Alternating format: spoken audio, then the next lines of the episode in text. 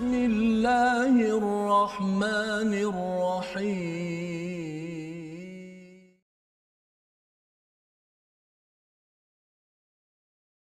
أعوذ بالله من الشيطان الرجيم. بسم الله الرحمن الرحيم.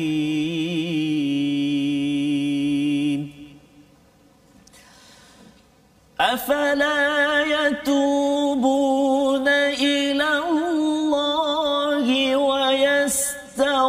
ويستغفرونه والله غفور رحيم.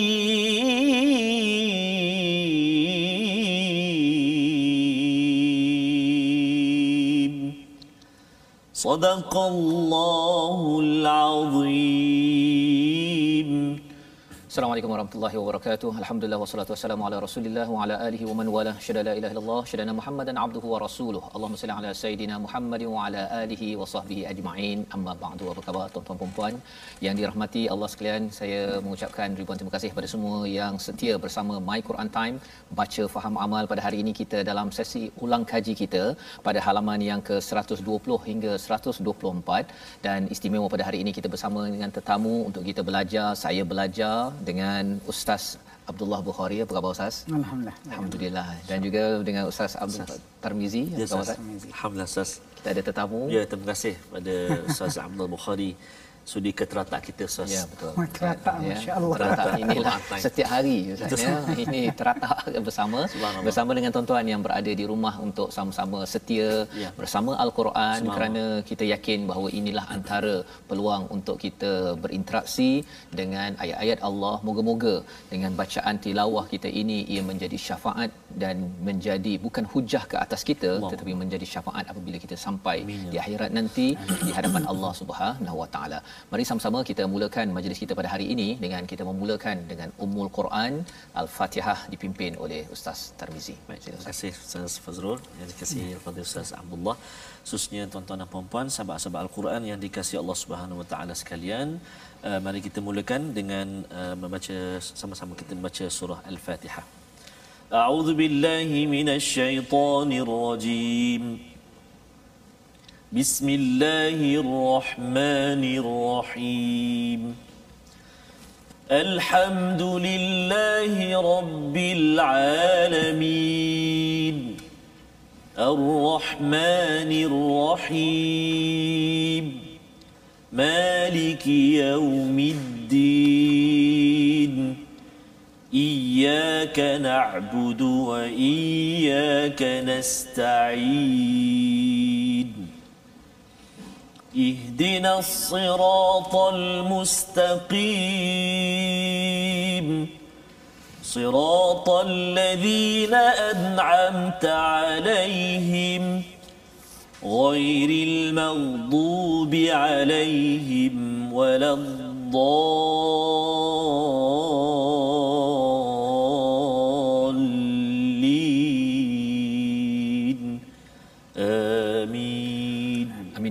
Alamin. Terima kasih diucapkan pada Ustaz Tarmizi membacakan surah Al-Fatihah sebentar tadi untuk kita sama-sama uh, mengingatkan pada diri kita bahawa selalu kita memuji memuji pada Allah Subhanahu Wa Taala. Ya. Alhamdulillahirabbil alamin pada setiap masa ya kerana kita adalah umat alhamdulillah dan alhamdulillah pada hari ini kita diberikan kitab yang diturunkan ya kalau di dalam surah Al-Kahfi itu alhamdulillahillazi anzala ala abdihil kitaba wa lam yaj'al lahu iwaja meluruskan apa yang bengkok mungkin dalam pemikiran dalam perasaan kita itulah apa yang kita peroleh daripada al-Quran. Dan sudah tentunya pada hari ini pada halaman 120 ini adalah dua muka surat terakhir daripada juz yang ke-6 dan selepas itu kita bergabung ataupun meneruskan pada juz yang ke-7 pada halaman 122 sehingga 124 yang kita akan ulang kaji pada hari ini. Jadi sebelum kita pergi lebih jauh lagi uh, uh, pemindahan kepada juz dan juga kita di hujung ataupun kita sudah tidak ha- lama habis surah Al-Maidah, kita nak mengulang kaji apakah sebenarnya gambaran luas tentang surah Al-Maidah dan mungkin ada kaitan dengan surah An-Nisa yang telah kita belajar uh, beberapa minggu yang lepas. Mari kita sama dengar daripada Ustaz Abdullah Bukhari. Silakan Ustaz. Terima kasih kepada Ustaz Fazrul, Ustaz Tarmizi, insya-Allah. teratak yang cantik. teratak syurga insya-Allah. Amin ya rabbal. Uh, Alhamdulillah uh, surah Al-Maidah ni kalau kita boleh katakan ini antara surah kebanggaan umat Islam. Oh subhanallah. Sebab surah ini antara surah terakhir dan dalam surah Al-Maidah ayat ketiga yang menjadi bukti pengiktirafan Allah tentang Islam agama yang diredha. Nah, itu dan ayat itulah uh, pada apa turun kepada Nabi ketika baginda berada di Arafah uh, semasa menunaikan haji yang terakhir. Bahkan zaman Sayyidina Umar ada seorang Yahudi berjumpa Sayyidina Umar. Dia kata ada satu ayat dalam Al-Quran kamu kalau turun kepada kami kami akan anggap itu hari raya. Dia tanya ayat mana? Ayat ketiga al-yauma akmaltu lakum hari ini aku sempurnakan. Lalu uh, kita bertitik tolak daripada itu sepatutnya surah Al-Maidah ni melambangkan satu kesempurnaan syariat yang Allah Taala berikan kepada kita. Lepas tu surah Al-Maidah ni dalam sebuah riwayat Sayyidina Umar pesan. Dia kata apa? Ajarkan kepada lelaki-lelaki kamu surah Al-Maidah. Mana kalau orang perempuan ajarkan surah An-Nur. Ha, kenapa kedua-dua surah ni ada konten, ada isi kandungan yang sangat sesuai untuk orang lelaki dan orang perempuan. Macam surah Al-Maidah ni dia ada isu berkaitan dengan hudud, hukum mencuri, hukum hirabah. Hirabah ni maksud kegiatan melanun apa sepatutnya hukuman-hukuman dilakukan, uh, kewajipan menjaga janji. Lagi kita boleh tengok uh, kewajipan menegakkan hukum Allah. Walaupun ayat-ayat itu sebenarnya ditujukan kepada ahli kitab. kitab. Ah, ada tiga. Allah kata wa man lam yahkum bima anzalallahu fa ulaika humul kafirun fa ulaika humudz zalimun dan juga fasikun. Setiap satu tu ada degree-degree dia. Kalau penolakan itu dengan maksud mengingkari, ah, mereka itu orang yang kufur, zalim dan fasik dan sebagainya. Dan surah-surah Al-Maidah ni juga kalau kita perhati uh, di awal di di awal juz 7 yang kita akan bincang nanti antara perkara yang menarik ni bagaimana Islam Al-Quran mengajar kita supaya tidak ekstrim. Hmm. Dan ekstrim itu ada dua sisi lah. Ah, Sisi yang terlalu teruk meninggalkan agama ataupun sisi yang terlampau teruk beragama sehingga hilang sifat kemanusiaan. Itu pun kita akan bincang insya-Allah. Ya, baik. Jadi itu adalah surah Al-Maidah secara ringkas. Keseluruhannya itu adalah kesempurnaan kepada syariat Ustaz ya. Dan sebenarnya selepas surah Maidah ini ada surah Al-An'am sudah masuk kepada surah Makkiyah uh, bercakap tentang iman, tentang jadi Maidah ini kalau kita tengok Baqarah, uh, kemudian Ali Imran, Nisa, An-Nisa dan surah Al-Maidah ini penuh dengan peraturan-peraturan. Peraturan. Uh, memang berat Ustaz ya. Sebenarnya pengalaman di Quran Time bersama dengan tuan-tuan pun Ya. nak menghabiskan memang surahnya panjang-panjang Ya. ya dan isinya pun boleh tahan ya. tetapi insyaallah kalau kita habis surah maidah ini kira macam belajar buku teks ada perlembagaan tapi lepas tu diberikan uh, apa ubat-ubat iman ya agar kita dalam ini pun ada iman juga ya. Tetapi bila kita pergi pada makiah itu kita baru tahu kita bina kembali saya yakin pada tuan-tuan iman sudah ada dan Allah berikan syariat itu untuk pastikan iman itu dibuktikan dalam kehidupan kita kerana kita sudah pun beragama beragama Islam. Jadi pada halaman yang ke-120 ini kita akan melihat balik semula iaitu salah satu topiknya adalah berkaitan dengan Nabi Isa ya pada ayat yang ke-75 itu ataupun daripada uh, ayat 72, 73, 74, 75 tapi kita nak baca ayat 75 ini untuk kita melihat mengapa digelar siddiqah Ha, satu perkataan yang menarik di situ uh, yang kita ingin bersama dengan Ustaz Tarmizi dahulu. Sila Ustaz. Baik, terima kasih kepada Ustaz Fazrul yang saya muliakan dan juga yang saya hormati lagi kita kasihi kepada Ustaz Abdullah Bukhari. Uh, tetamu yang tak asing bagi kita Ustaz selalu datang mencerahkan kita. Ya. Yeah. Kongsi ilmu dengan kita Ustaz ya. Alhamdulillah. Sejuk teratak kita Ustaz ya. Sejuk. Sejuk. Kena pakai kot. Oh subhanallah. Tuan-tuan dan puan-puan mudah-mudahan sejuk juga bersama dengan Al-Quran insya-Allah taala. Jadi kita nak baca Ustaz ayat 75 Ustaz. 75. Ayat 75 sahabat-sahabat Al-Quran semua mari kita perhatikan eh, ayat yang ke-75 kita baca sama-sama. A'udzubillahi minasyaitonirrajim. ما المسيح ابن مريم إلا رسول قد خلت من قبله الرسل قد خلت من قبله الرسل وأمه صديقة كانا يأكلان الطعام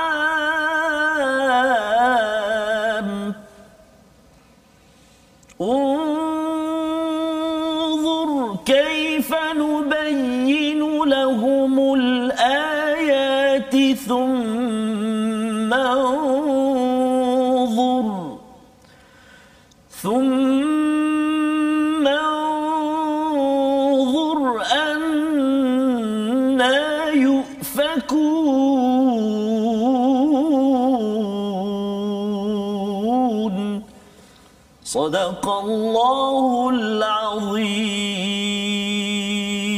Surah Azim ayat 75 daripada surah Al-Maidah pada halaman 120 ini bermaksud Al-Masih Isa putra Maryam hanyalah seorang rasul. Sebelumnya pun telah berlalu beberapa orang rasul dan ibunya seorang yang berpegang teguh pada kebenaran. Kedua-duanya makan makanan. Perhatikanlah bagaimana kami menjelaskan ayat-ayat kepada mereka ahli kitab kemudian perhatikanlah bagaimana mereka dipalingkan oleh keinginan mereka. Jadi di dalam halaman 120 ini bercerita tentang seruan untuk mengesakan Allah, jangan menigakan, menduakan, mensyirikkan Allah, terutama seruan kepada golongan Nasrani Ustaz ya. Dan uh, kumpulan Kristian ini diingatkan salah satu perkataan menarik di sini kana yakulani ta'am. Uh, mereka berdua makan. Kalau katakan buku yang hebat-hebat ustaz ya uh, dia akan bawa idea-idea yang besar. Kalau katakan tidak difahami dengan betul melihat pada ayat mereka berdua makan Uh, rasa macam tak cukup besar mengapa perlu ada di dalam al-Quran. Tetapi kita tahu bahawa ini adalah satu ayat yang mudah mempunyai pengajaran yang besar kepada dunia ini. Mari sama-sama kita ulang kaji bersama dengan Ustaz. Okey, terima kasih. Uh, memang makan ni nampak benda kecil tapi cuba tak makan. Allah. Bila cuba bila kita tak makan kita akan rasa lemah. Ya. Dan kalau dikatakan Isa dengan kepercayaan setengah Kristian ataupun Nasrani, Isa dan juga Maryam ini Tuhan. Tiba-tiba katakanlah mereka berdua tak makan, tidak akan nampak lagi ketuhanan mereka. Jelas nampak mereka itu manusia. Itu satu. Kemudian kalau kita perhatikan surah lain pun eh, isu makan ni memang dijadikan topik untuk menegur pihak yang menyekutukan Allah. Contoh nanti kita sampai surah As-Saffat. Saffat. Bila Nabi Ibrahim buat eksperimen, eh? dia pergi dekat berhala dia kata malakum la takulun. Hmm. Dia kata Makan kamu juga. tak makan. Maksudnya itu perkara asas. Kalau betul uh, dia tu Tuhan dia tidak perlukan makanan sebab Hmm. Tuhan ini tidak memerlukan apa-apa yang menunjukkan dia ini lemah. Hmm. Itu satu. Kemudian yang siddiqah. Siddiqah ni uh, uh, kalau saya boleh simpulkan tahap manusia yang paling tinggi adalah rasul. Rasul. Tahap kerana rasul, nabi. Kemudian oleh kerana rasul terakhir ataupun nabi terakhir adalah Rasulullah sallallahu alaihi wasallam. Jadi selepas rasul pangkat ya kerohanian yang tinggi kita panggil muhsin. Muhsin. Muhsin. Dia muslim, mukmin muhsin ataupun kita kata wali-wali Allah. Dan uh, ayat ini cerita mengenai Maryam sebelum zaman Rasulullah sallallahu alaihi wasallam ada lagi nabi dan nabi sebelum baginda adalah Nabi Isa alaihi salam. Lepas tu ada sebahagian ulama yang apa yang agak keliru mengatakan dalil-dalil dalam surah Maryam, surah Ali Imran bagaimana uh, Maryam didatangi oleh Jibril lalu diberi maklumat ataupun seolah diberikan wahyu. Ada yang berpandangan kata Maryam ini adalah seorang rasul ataupun seorang nabi kerana dia didatangi oleh Jibril. Lalu uh, ayat-ayat lain dan juga ayat yang menegaskan Maryam bukan rasul tapi Maryam adalah seorang siddiqah. Siddiqah ni uh, kenapa dipanggil siddiqah? Dalam beberapa ayat contoh dalam surah uh, At-Tahrim Allah kata wasaddaqat bi kalimati rabbiha wa kutubih. Maksud i- Maryam ni membenarkan apa sahaja yang datang daripada Allah dan juga datang daripada rasulnya. Bahkan uh, kalau kita katakan apa uh, darjat selepas nabi adalah orang yang siddiqin. Dalam surah An-Nisa kita baca wa may yuti'illah war rasul siapa yang mentaati Allah dan juga Rasulullah maka bersama mereka bersama dengan Nabi. para nabi dan juga siddiqin. Kena kata kalau kita katakan bawah sikit daripada nabi darjat siddiqin siapa darjat siddiqin dalam kalangan sahabat Rasulullah sahabat Abu Bakar. Ya. Itu tak dinafikan eh. Kemudian kalau kita kata dalam kalangan wanita siapa yang darjatnya bawah sikit daripada nabi Maryam. Maryam. Ha. Jadi ini dia uh, apa dua perkataan yang penting ya. Uh, istilah siddiqah yang diberikan kepada uh, ibu kepada Nabi Isa ya. Maksudnya lebih rendah sikit daripada nabi tapi maksudnya makam kedudukan status yang amat tinggi ya kerana membenarkan apa sahaja yang datang daripada Allah. Dan kana yakulani ta'am. Ada kaitan juga dengan nama surah ni ustaz ya. Al-maidah. Maidah, jadi pusing macam mana pun hidangan daripada atas yeah. makanan awal-awal cakap pasal seawal ayat pertama sahaja sudah cerita pasal binatang uh, bahimatul an'am apa sebagainya.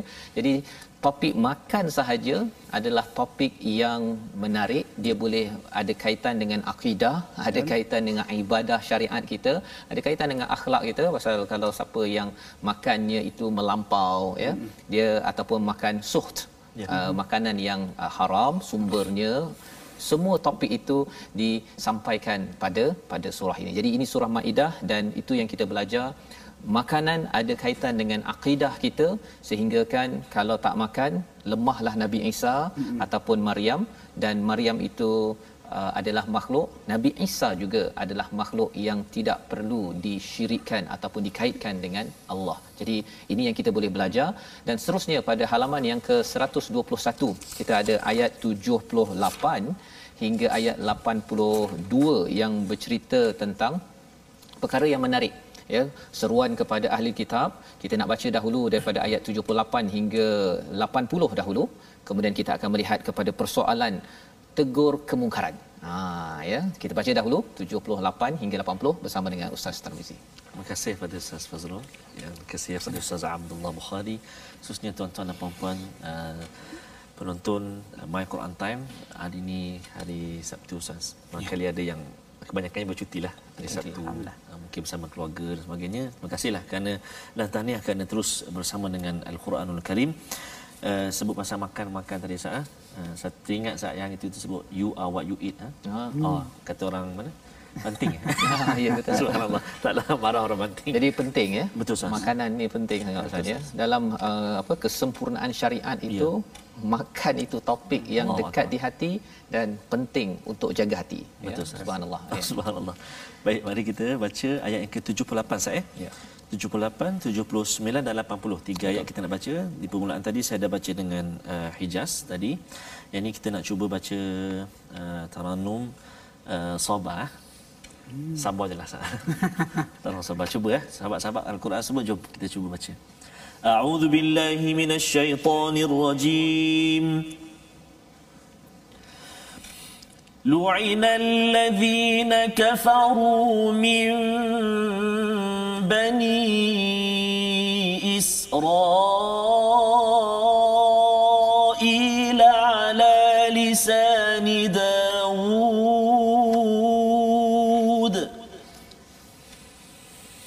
لعن الذين كفروا من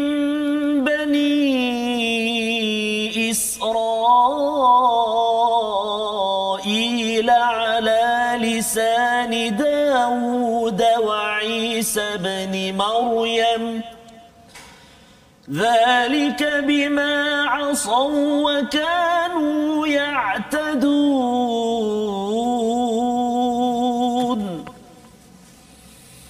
كانوا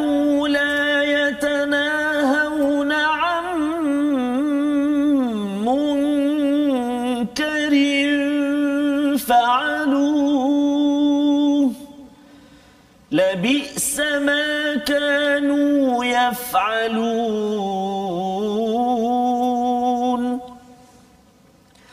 ترى كثيرا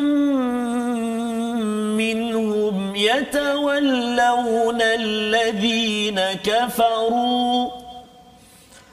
لبئس ما قدمت لهم أنفسهم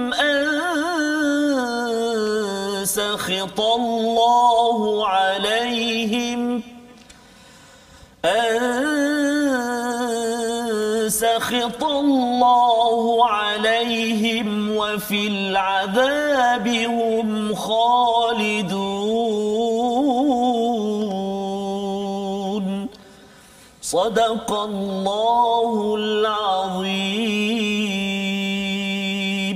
Surah Al-Azim ayat 78 hingga 80 ini bermula dengan ayat 78 orang-orang kafir daripada Bani Israel telah dilaknat melalui lisan Daud dan Isa putra Maryam. Yang demikian itu kerana mereka derhaka dan selalu melampau batas. Dan kemudian ayat itu disambung pada ayat 79, mereka tidak saling mencegah perbuatan mungkar yang selalu mereka lakukan. Jadi dalam ayat ini apa yang kita belajar ialah tentang satu laknat Ustaz ya, laknat atas uh, lisan Daud yang mungkin Ustaz boleh ceritakan sikit. Uh, mengapa Nabi Daud ni kan ada kaitan dengan Bani Israel. Bani Israel pada zaman Nabi Musa, kemudian terus pada Nabi Daud walaupun jauh kemudian Nabi Isa tapi dilaknat juga sesama sendirilah ni kan uh, apa uh, sebenarnya yang boleh kita belajar apatah lagi bila Allah ceritakan Allah menyatakan uh, kanu la yatanahawna am munkarin fa'alu mereka tidak menegah mengapa laknat dan mencegah kemungkaran itu ada kaitan ustaz Ah, sudah pasti. Uh, dia macam ni. Sekala sekiranya uh, kita tidak benung kejahatan yang berlaku, Ya. Kejahatan akan tersebar akan umpama api akan menelan semua orang. Kebaikan yang ada. Itu kebaikan yang ada. Sebab tu dalam Islam kita kena seimbang antara amar ma'ruf nahi munkar. Kadang-kadang setengah orang tu dia sibuk suruh buat benda baik tetapi Ya. tidak mencegah kemungkaran. Umpamanya kita bimbang kerja dia membersihkan sungai yang kotor Hmm. tapi ada orang buang sampah Buang sampah. Jadi dalam kes Nabi Daud ni kalau kita baca beberapa riwayat antara contohnya uh, penduduk sebuah negeri yang berhampiran dengan kapal dengan dengan lautan mereka nelayan. Mm-hmm. Maksud mereka diberikan arahan supaya tidak apa tidak menangkap ikan pada hari Sabtu. Tetapi uh, akibatnya oleh kerana mereka tangkap ikan akhir mereka dilaknat Allah Taala bertukar jadi ke babi dan sebagainya. Kemudian kalau kita perhati ayat ni ayat yang ke apa 79 tu 79. Allah pakai kanu la yatanahawna fi'il musyarakah tu. Maksud dua hala. Mereka tidak saling menegur mencegah kemungkaran yang mereka lakukan. Cerita dia Bani Israel dia buat kejahatan. Lalu ada yang menegur. Sekali kamu tu buat lagi. Kemudian buat lagi, tegur. Lama kan dia rasa hmm, tak payah tegur lah, tegur pun tak guna. Mereka tidak berubah. Lalu ke- kejahatan kemungkaran itu tidak ditegur, lama kan dia tersebar menyebabkan kejahatan makin merebak lalu kacau bilau semua sekali. Sebab tu Nabi Daud dan juga Nabi Isa dalam zaman yang berbeza tetapi konteks kepentingan mencegah benda mungkar, menegur benda kemungkaran ini sentiasa konsisten berlaku sampai bila-bila. Bahkan kita umat Islam pun kita diangkat sebagai khair ummah dalam surah Ali Imran kerana kita ada elemen suruh benda baik, cegah benda mungkar. Jadi cegah benda mungkar penting. Kalau kita abaikan benda ni, dia boleh menyebabkan kerosakan akan tersebar. Sebab tu Allah Ta'ala sebut dalam ayat ni, laknat itu bukan sekadar kepada mereka. Tapi kalau perkara yang sama berlaku juga kepada umat Islam, umat Islam pun boleh dilaknat Allah Ta'ala kerana membiarkan kejahatan itu berlaku. InsyaAllah. Itu adalah panduan untuk kita memahami sebenarnya zaman dahulu kaum uh, dilaknat ataupun dikutuk itu uh, kerana tidak mencegah kemungkaran. Zaman sekarang sama juga lah Ustaz ya. Kalau katakan sungai itu ada orang buang minyak, buang minyak, buang minyak. Memang kalau tidak dicegah oleh mana-mana pihak ya, pihak-pihak yang bertanggungjawab, memang sampai bila-bila lah minyak minyak masuk sungai dan kesannya bukan sekadar pada orang yang tuang minyak. Betul. Satu negeri tak ada air. Satu negeri yang terkesan dengan perkara ini ini penting untuk diberi perhatian Ya. kalau kita baca nampak macam ini kena laknat ini kena kutuk uh, Bani Israel mm-hmm. tapi zaman ini siapa yang tidak melaksanakan perkara ini Allah nyatakan labisa makanu yafalun teruk sangat apa yang mereka laksanakan kerana tidak mencegah jom kita cegah buat ikut kekuat uh, kapasiti masing-masing. Itu pelajaran yang kita ambil daripada halaman 121 kita berehat sebentar. Kita sambung kembali my Quran time. Baca faham aman insyaallah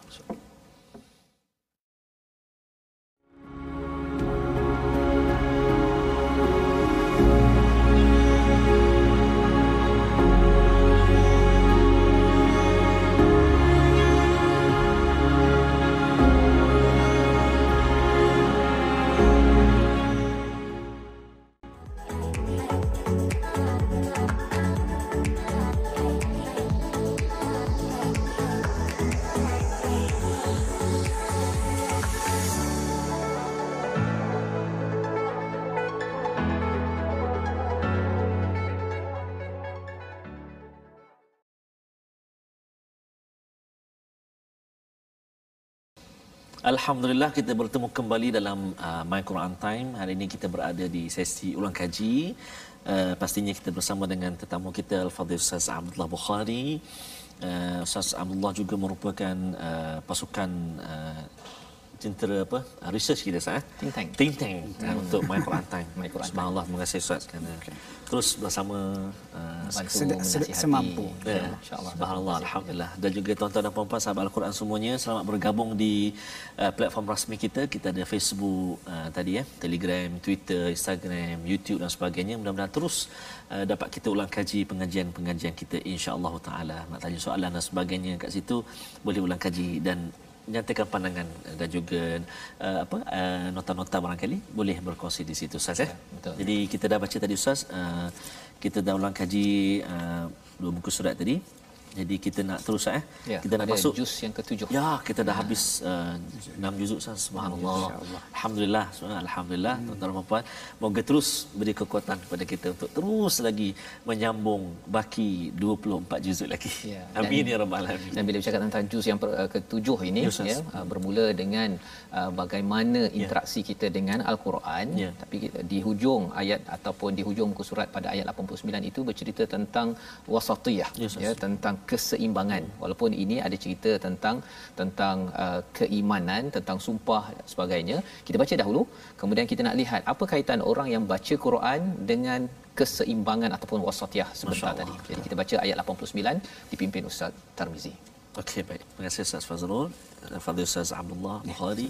Dan juga tuan-tuan dan puan-puan kita nak masuk uh, ayat yang seterusnya iaitu ayat yang ke-89 Ustaz eh. betul Uh, ada lebih kurang dalam uh, 6 Enam atau baris. 6 baris eh. Subhanallah kita nak baca sekarang ni. Kita cuba pula uh, Taranum Hijaz dah, Soba dah Ustaz eh. Kita cuba Taranum uh, Nahwan lah. silakan Boleh Ustaz? cuba Ustaz. Eh, boleh? Jom sahabat-sahabat semua. A'udzubillahi minasyaitonirrajim. لا يؤاخذكم الله باللغو في أيمانكم ولكن يؤاخذكم ولكن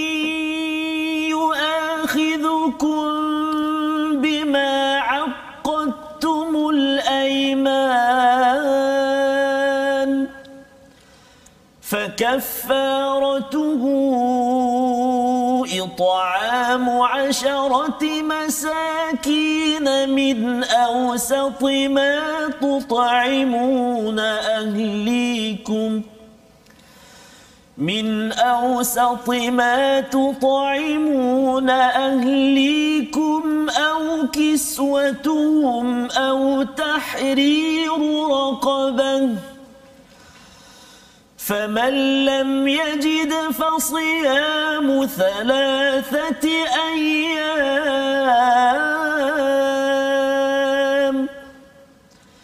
ذلك كفارة أيمانكم إذا حلفتم واحفظوا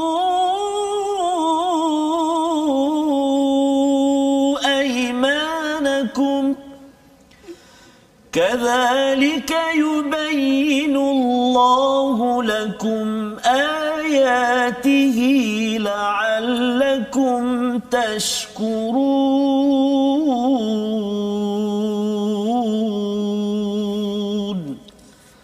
صدق الله العظيم.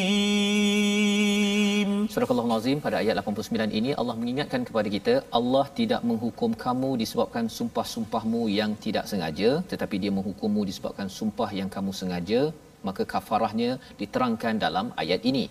Ayat ini panjang ya muncul selepas Allah menyatakan pada ayat yang ke-87 iaitu ya ayyuhallazina amanu la tuharrimu tayyibat jangan haramkan makanan yang baik apa yang telah dihalalkan jangan melampau. Ya jadi jangan melampau. Kemudian bercakap tentang makan perkara yang halal dan tayyibah tiba-tiba pasal sumpah ustaz ya? Ya. tak melampau dengan sumpah ni apa kaitannya? Dan kalau ayat awal pada ayat 83 itu ada cerita tentang orang yang uh, mendengar al-Quran ni ya uh, dia boleh sampai mengalir air mata ada kaitan tu macam mana tu melihat perkara ini Ustaz silakan Okey, uh, menurut sekali kita kena tengok ayat ni secara menyeluruh mula daripada ayat yang ke-80 uh, 82. Dua. okey Ah, 82. Dua.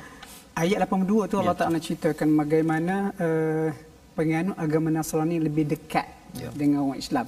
Dan kalau kita baca asbab nuzul ayat 83 sampai kepada ayat yang ke-85 cerita An-Najashi dan juga para rahib, ulama, pendeta dia yang berada yang berada di Habasyah apabila mereka mendengar ayat Al-Quran yang dibacakan oleh Ja'far bin Abi Talib.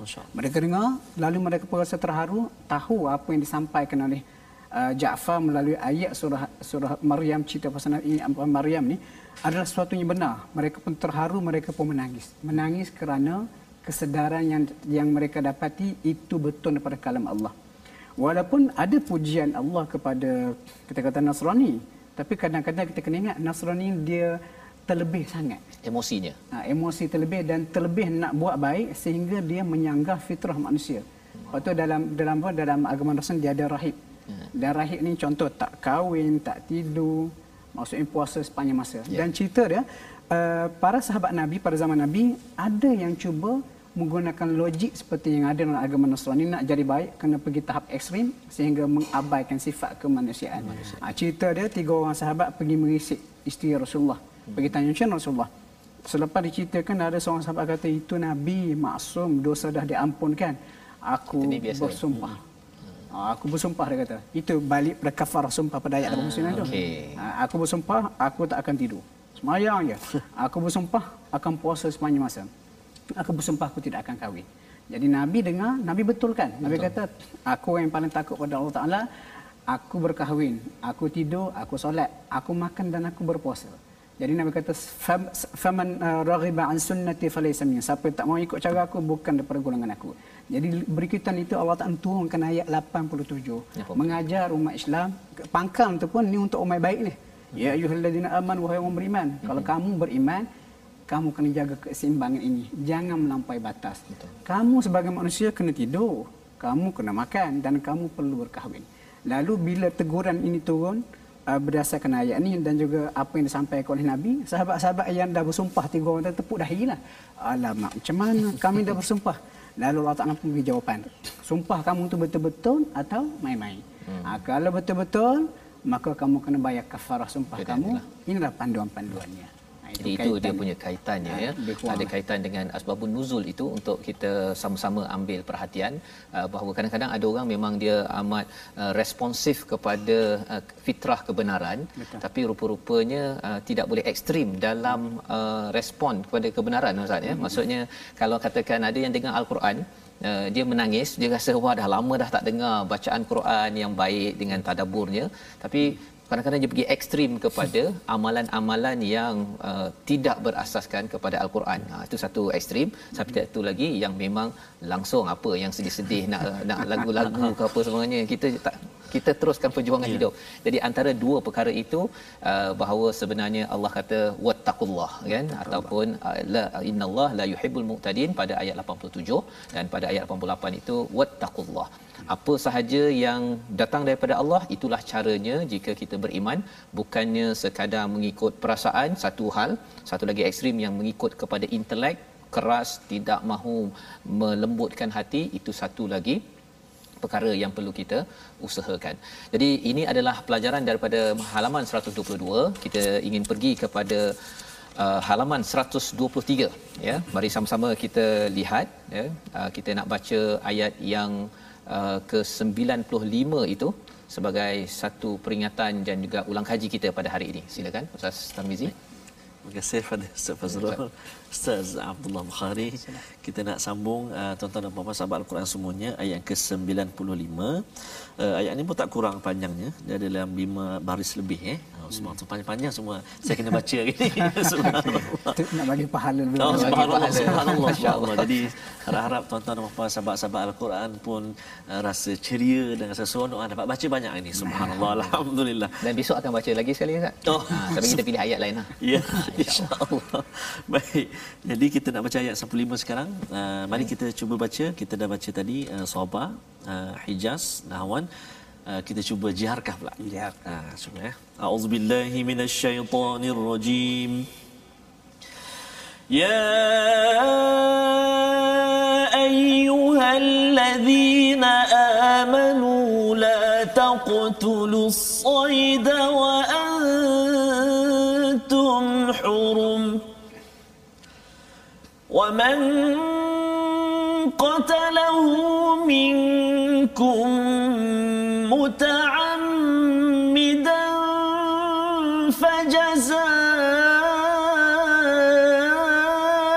فجزاء فجزاء مثل ما قتل من النعم يحكم به ذوى عدل منكم. ذوى عدل منكم هديا بالغ الكعبة أو كفارة طعام مساكين.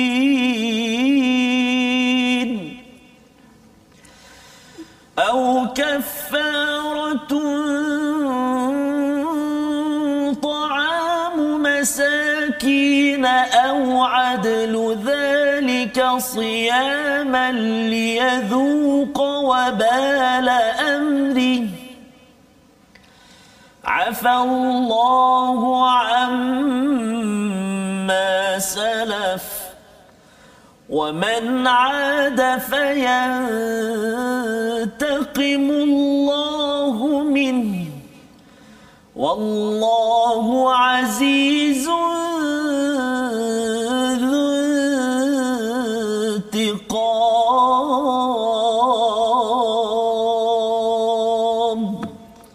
صدق الله العظيم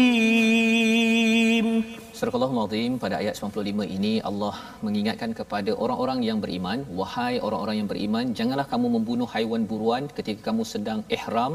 Barang siapa di antara kamu membunuhnya dengan sengaja, maka dendanya ialah dengan syarat-syarat yang dinyatakan pada ayat 95 ini. Dan ayat ini hadir selepas Allah mengingatkan pada ayat 94, wahai orang beriman, diuji, ya. Allah pasti akan mengujimu dengan haiwan buruan. Hmm. Maksudnya awal surah Maidah pasal haiwan buruan kan dekat sini pun Makan haiwan saja, kan? makan haiwan buruan ni dia macam satu topik yang agak konsisten. Ya. Apa cerita sebenarnya Ustaz sila?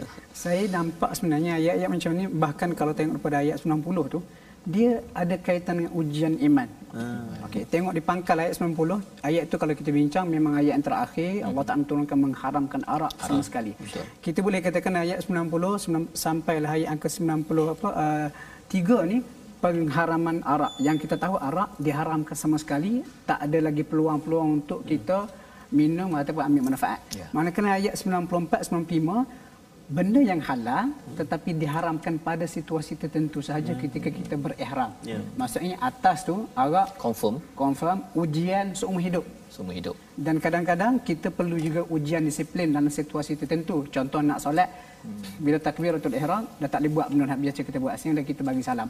Sama juga bulan Ramadan, kita ada masa kita perlu diuji untuk meningkatkan keimanan kita. Sama juga dalam ibadat haji. Dalam kes ini, ibadat haji, uh, umrah dan sebagainya.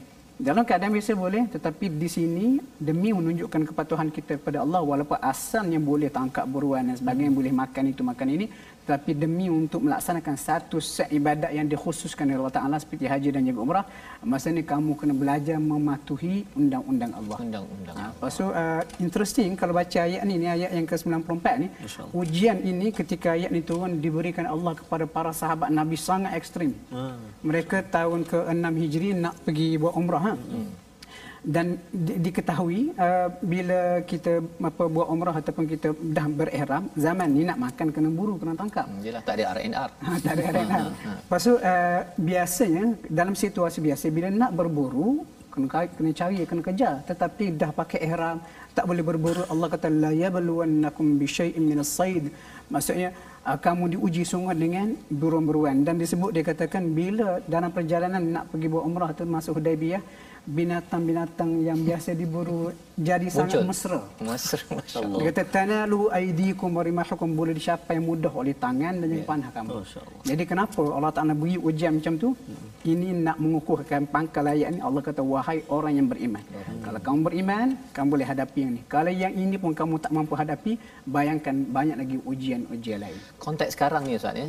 Sekarang ni kalau kita pergi umrah haji, ialah kita belum lagi dapat dibenarkan. Tapi kalau pergi ke sana, uh, kita dah tak ada dah memburu ni sebenarnya kan. Pasal kat sana memang telah diburu di tempat lain dan kemudian dibawa siap apa sahaja. Jadi uh, ayat ini dalam konteks sekarang Ustaz, apa pelajaran yang uh, boleh diambil sebenarnya? Bagi saya dia ujian itu datang mengikut zaman dengan konteks yang berbeza. Ha. dulu ada ujian cara itu. Ujian tan- uh, buruan itu ya. Sekarang ujian lain pula. Ha, macam contoh ujian menunggu visa lepas ke tidak. memburu barang-barang yang banyak ya. di kedai itu pun memburu juga Memburu. ya masya-Allah jadi syariat ini sebenarnya adalah bertujuan untuk mendisiplinkan kita umat Islam ada yang uh, disiplinkan haram long term uh, iaitu uh, apa arak ya judi. judi dan sebagainya. Tapi ada yang pada waktu tertentu sahaja tidak dibenarkan. Subhanallah ini adalah uh, keindahan syariat Islam ini yang kita teruskan pada halaman yang ke-124 ya bila kita melihat kepada uh, Allah menjadikan Kaabah dan di ayat yang ke-100 itu Allah menyatakan tentang yang buruk dengan baik ini tak sama ustaz ya. Kita baca sikit ayat 100 ini pendek saja kali ini ustaz ya. Ya. Tapi kita nak tengok uh, boleh ke kalau orang ada uh, pendapatan yang tidak halal mm-hmm. ya uh, ataupun khabith ini uh, dia derma ya pasal dia nak membersihkan yang Yang kotor. yang kotor tu. Boleh ke tak boleh? Kita dengar dulu bacaan ayat 100 dengan bacaan tuan-tuan ikut bersama insya-Allah. Kasih kepada Ustaz Fazrul. Terima kasih kepada Ustaz Abdullah Bukhari. Saya ada permintaan satu lagu Ah, boleh? sudah. okey. Ah, saya nak lagu Ros. Oh, Ras. Subhanallah. lagu Ras. Terima kasih kepada Ustaz Abdullah. Uh, lagu Ras ni uh, antara uh, imam yang selalu baca Abdul Rahman As-Sudais kan. Baca tegas kan, sifat dia tegas. Uh, rancak lagu dia uh, bersemangat kan disesuailah barangkali dengan ayat ni uh, ayat yang ke-100 ni kita baca dulu mari sama-sama kita baca dengan murattal ras insyaallah ha? أعوذ بالله من الشيطان الرجيم. قل لا يستوي الخبيث والطيب ولو أعجبك كثرة الخبيث. فاتقوا الله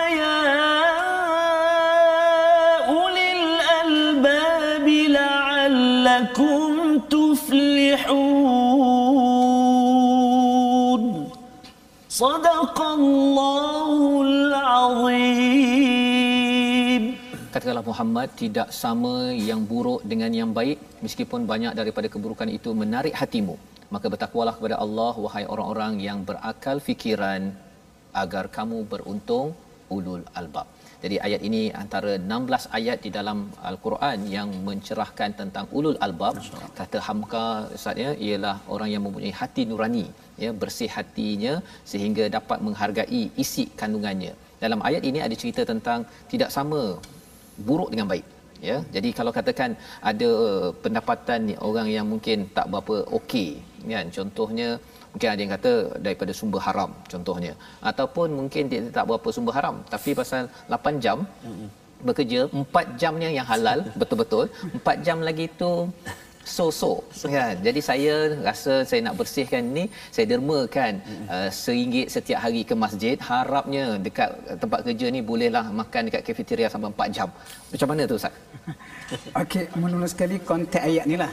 Uh, setakat pembacaan saya ayat ni dia turun selepas uh, ayat-ayat pengharaman arak tu diturunkan. Hmm. Kemudian ada seorang lelaki badui jumpa dengan Nabi dia kata Rasulullah arak ni bisnes aku. Ah. Jadi bila dah diharamkan tutup kedai lah. Tutup kedai. Dia kata boleh ke tidak aku jual juga arak tetapi hasil daripada pendapat arak ni aku bersihkan sedikit aku bagi sedekah dan sebagainya. Dan Allah Taala pun tegaskan. Allah kata tak sama antara benda yang keji dan benda yang baik. Walaupun kamu rasa banyak takjubnya kamu dapat manfaat kebanyakan apa daripada sumber yang haram, haram. itu. Allah berkata bertakwa pada Allah wahai orang yang cerdik. Jadi sebenarnya orang yang cerdik sini orang yang tahu menilai halal haram dan yang mengenepikan yang haram. Hmm. Balik pada soalan tadi. Soalan tadi itu dah ada banyak lapisan jawapannya. Oh, ada banyak lapisan, Ha. ya. Antara contoh kalau terang-terang memang bisnes atau kerja dia itu haram 100%, bagilah sedekah separuh daripada gaji pun dia tidak akan jadi halal. tak jadi halal Tetapi kalau sekiranya gaji ataupun kerja dia itu macam contoh contoh kami pernah dapat satu soalan. Hmm. Seorang wanita ni dia kata dia kerja sebuah syarikat uh, multinational ataupun international. Lepas tu masalah dia uh, syarikat ni di akhir tahun dia akan tarik staf daripada, jabat, daripada jabatan lain untuk organize ataupun anjurkan program untuk kita kata macam dinner ni annual dinner. Dan dalam annual dinner tu untuk di, di apa kata dalam bulan se- 11 tu di, di, dianjurkan ada serve arak dan sebagainya. Jadi macam macam pendapatan saya setahun tu. Lalu bila tanya kepada pakar, pakar kata KPI yang jelas halal 11 bulan. Hmm. Yang bulan 12 sudah bercampur. Campur. Jadi yang 11 halal, yang bulan sebelah yang bulan apa? Yang bulan terakhir tu ya ada pengibatan pada masa itu barulah kita boleh gunakan kaedah tadi tu. Kita- Maksud kita ambil sebab ah, kata-kata gaji ni bukan sesuatu yang pekat bercampur boleh diasingkan. Boleh diasingkan. Ah, Boleh diasingkan. Jadi- Tapi sebolehnya kita lebih warak berhati-hati dalam perkara begini. Kerana rezeki Allah ni luas. Hijrahlah insya-Allah akan jalan keluar. InsyaAllah itu adalah nasihat bagaimana kita uh, melihat dalam kerangka ulul albab ya agar kita berjaya pada ayat yang ke-100. Kita doa pada Allah SWT Allah izinkan kita menjadi orang yang ulul albab sentiasa bertakwa pada Allah dengan kita melihat panduan daripada surah Al-Maidah ini. Sama-sama kita doa bersama dengan Ustaz Abdullah Bukhari. بسم الله الرحمن الرحيم. الحمد لله رب العالمين. اللهم صل وسلم وبارك على محمد وآل محمد اللهم اغفر لنا ذنوبنا ولوالدينا وارحمهم كما ربونا صغارا ولجميع المسلمين والمسلمات الأحياء منهم والأموات. اللهم إنا نعوذ بك من البرص والجنون والجذام ومن سيء الأسقام. ومن سيء الأسقام ومن سيء الأسقام. اللهم إنا نعوذ بك من زوال نعمتك وتحول عافيتك وفجاءة نقمتك وجميع سخطك. اللهم ارحمنا بالقرآن واجعله لنا إماما ونورا وهدى ورحمة.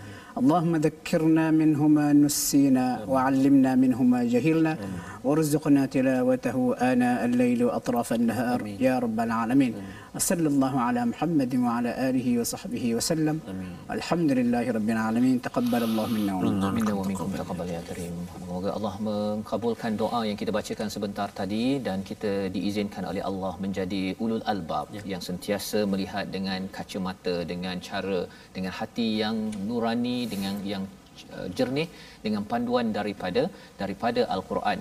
Dan inilah yang kita ingin sebar dan bina dalam masyarakat dalam tabung gerakan al-Quran. Satu usaha bersama dengan tuan-tuan. Tuan-tuan dijemput untuk menyumbang dalam nombor yang tertera. Untuk kita menyebarkan mushaf kita melaksanakan lebih banyak program membina generasi ulul albab salah satunya yang diterangkan pada ayat 100 agar anak-anak generasi akan datang adalah generasi yang melihat yang halal ataupun tayyib itu amat berbeza daripada yang teruk yang haram yang keji al-khabis yang dinyatakan pada surah al-maidah ayat 100 sebentar tadi. Kita akan bertemu kembali. Saya ucapkan terima kasih kepada Ustaz Abdullah Bukhari sudi Ustaz bersama menerangkan menjelaskan banyak perkara hari ini. Saya yakin tuan-tuan dapat banyak manfaat untuk kita doa laksanakan. Kita bertemu pada jam 5 petang, jam 11 malam dan 6 pagi. Rancangan ini dibawakan oleh Mofas yang mendoakan tuan-tuan terus menjadi membina generasi ulul albab di mana sahaja dan kita bertemu lagi pada hari esok insya-Allah My Quran Time baca faham aman insya-Allah.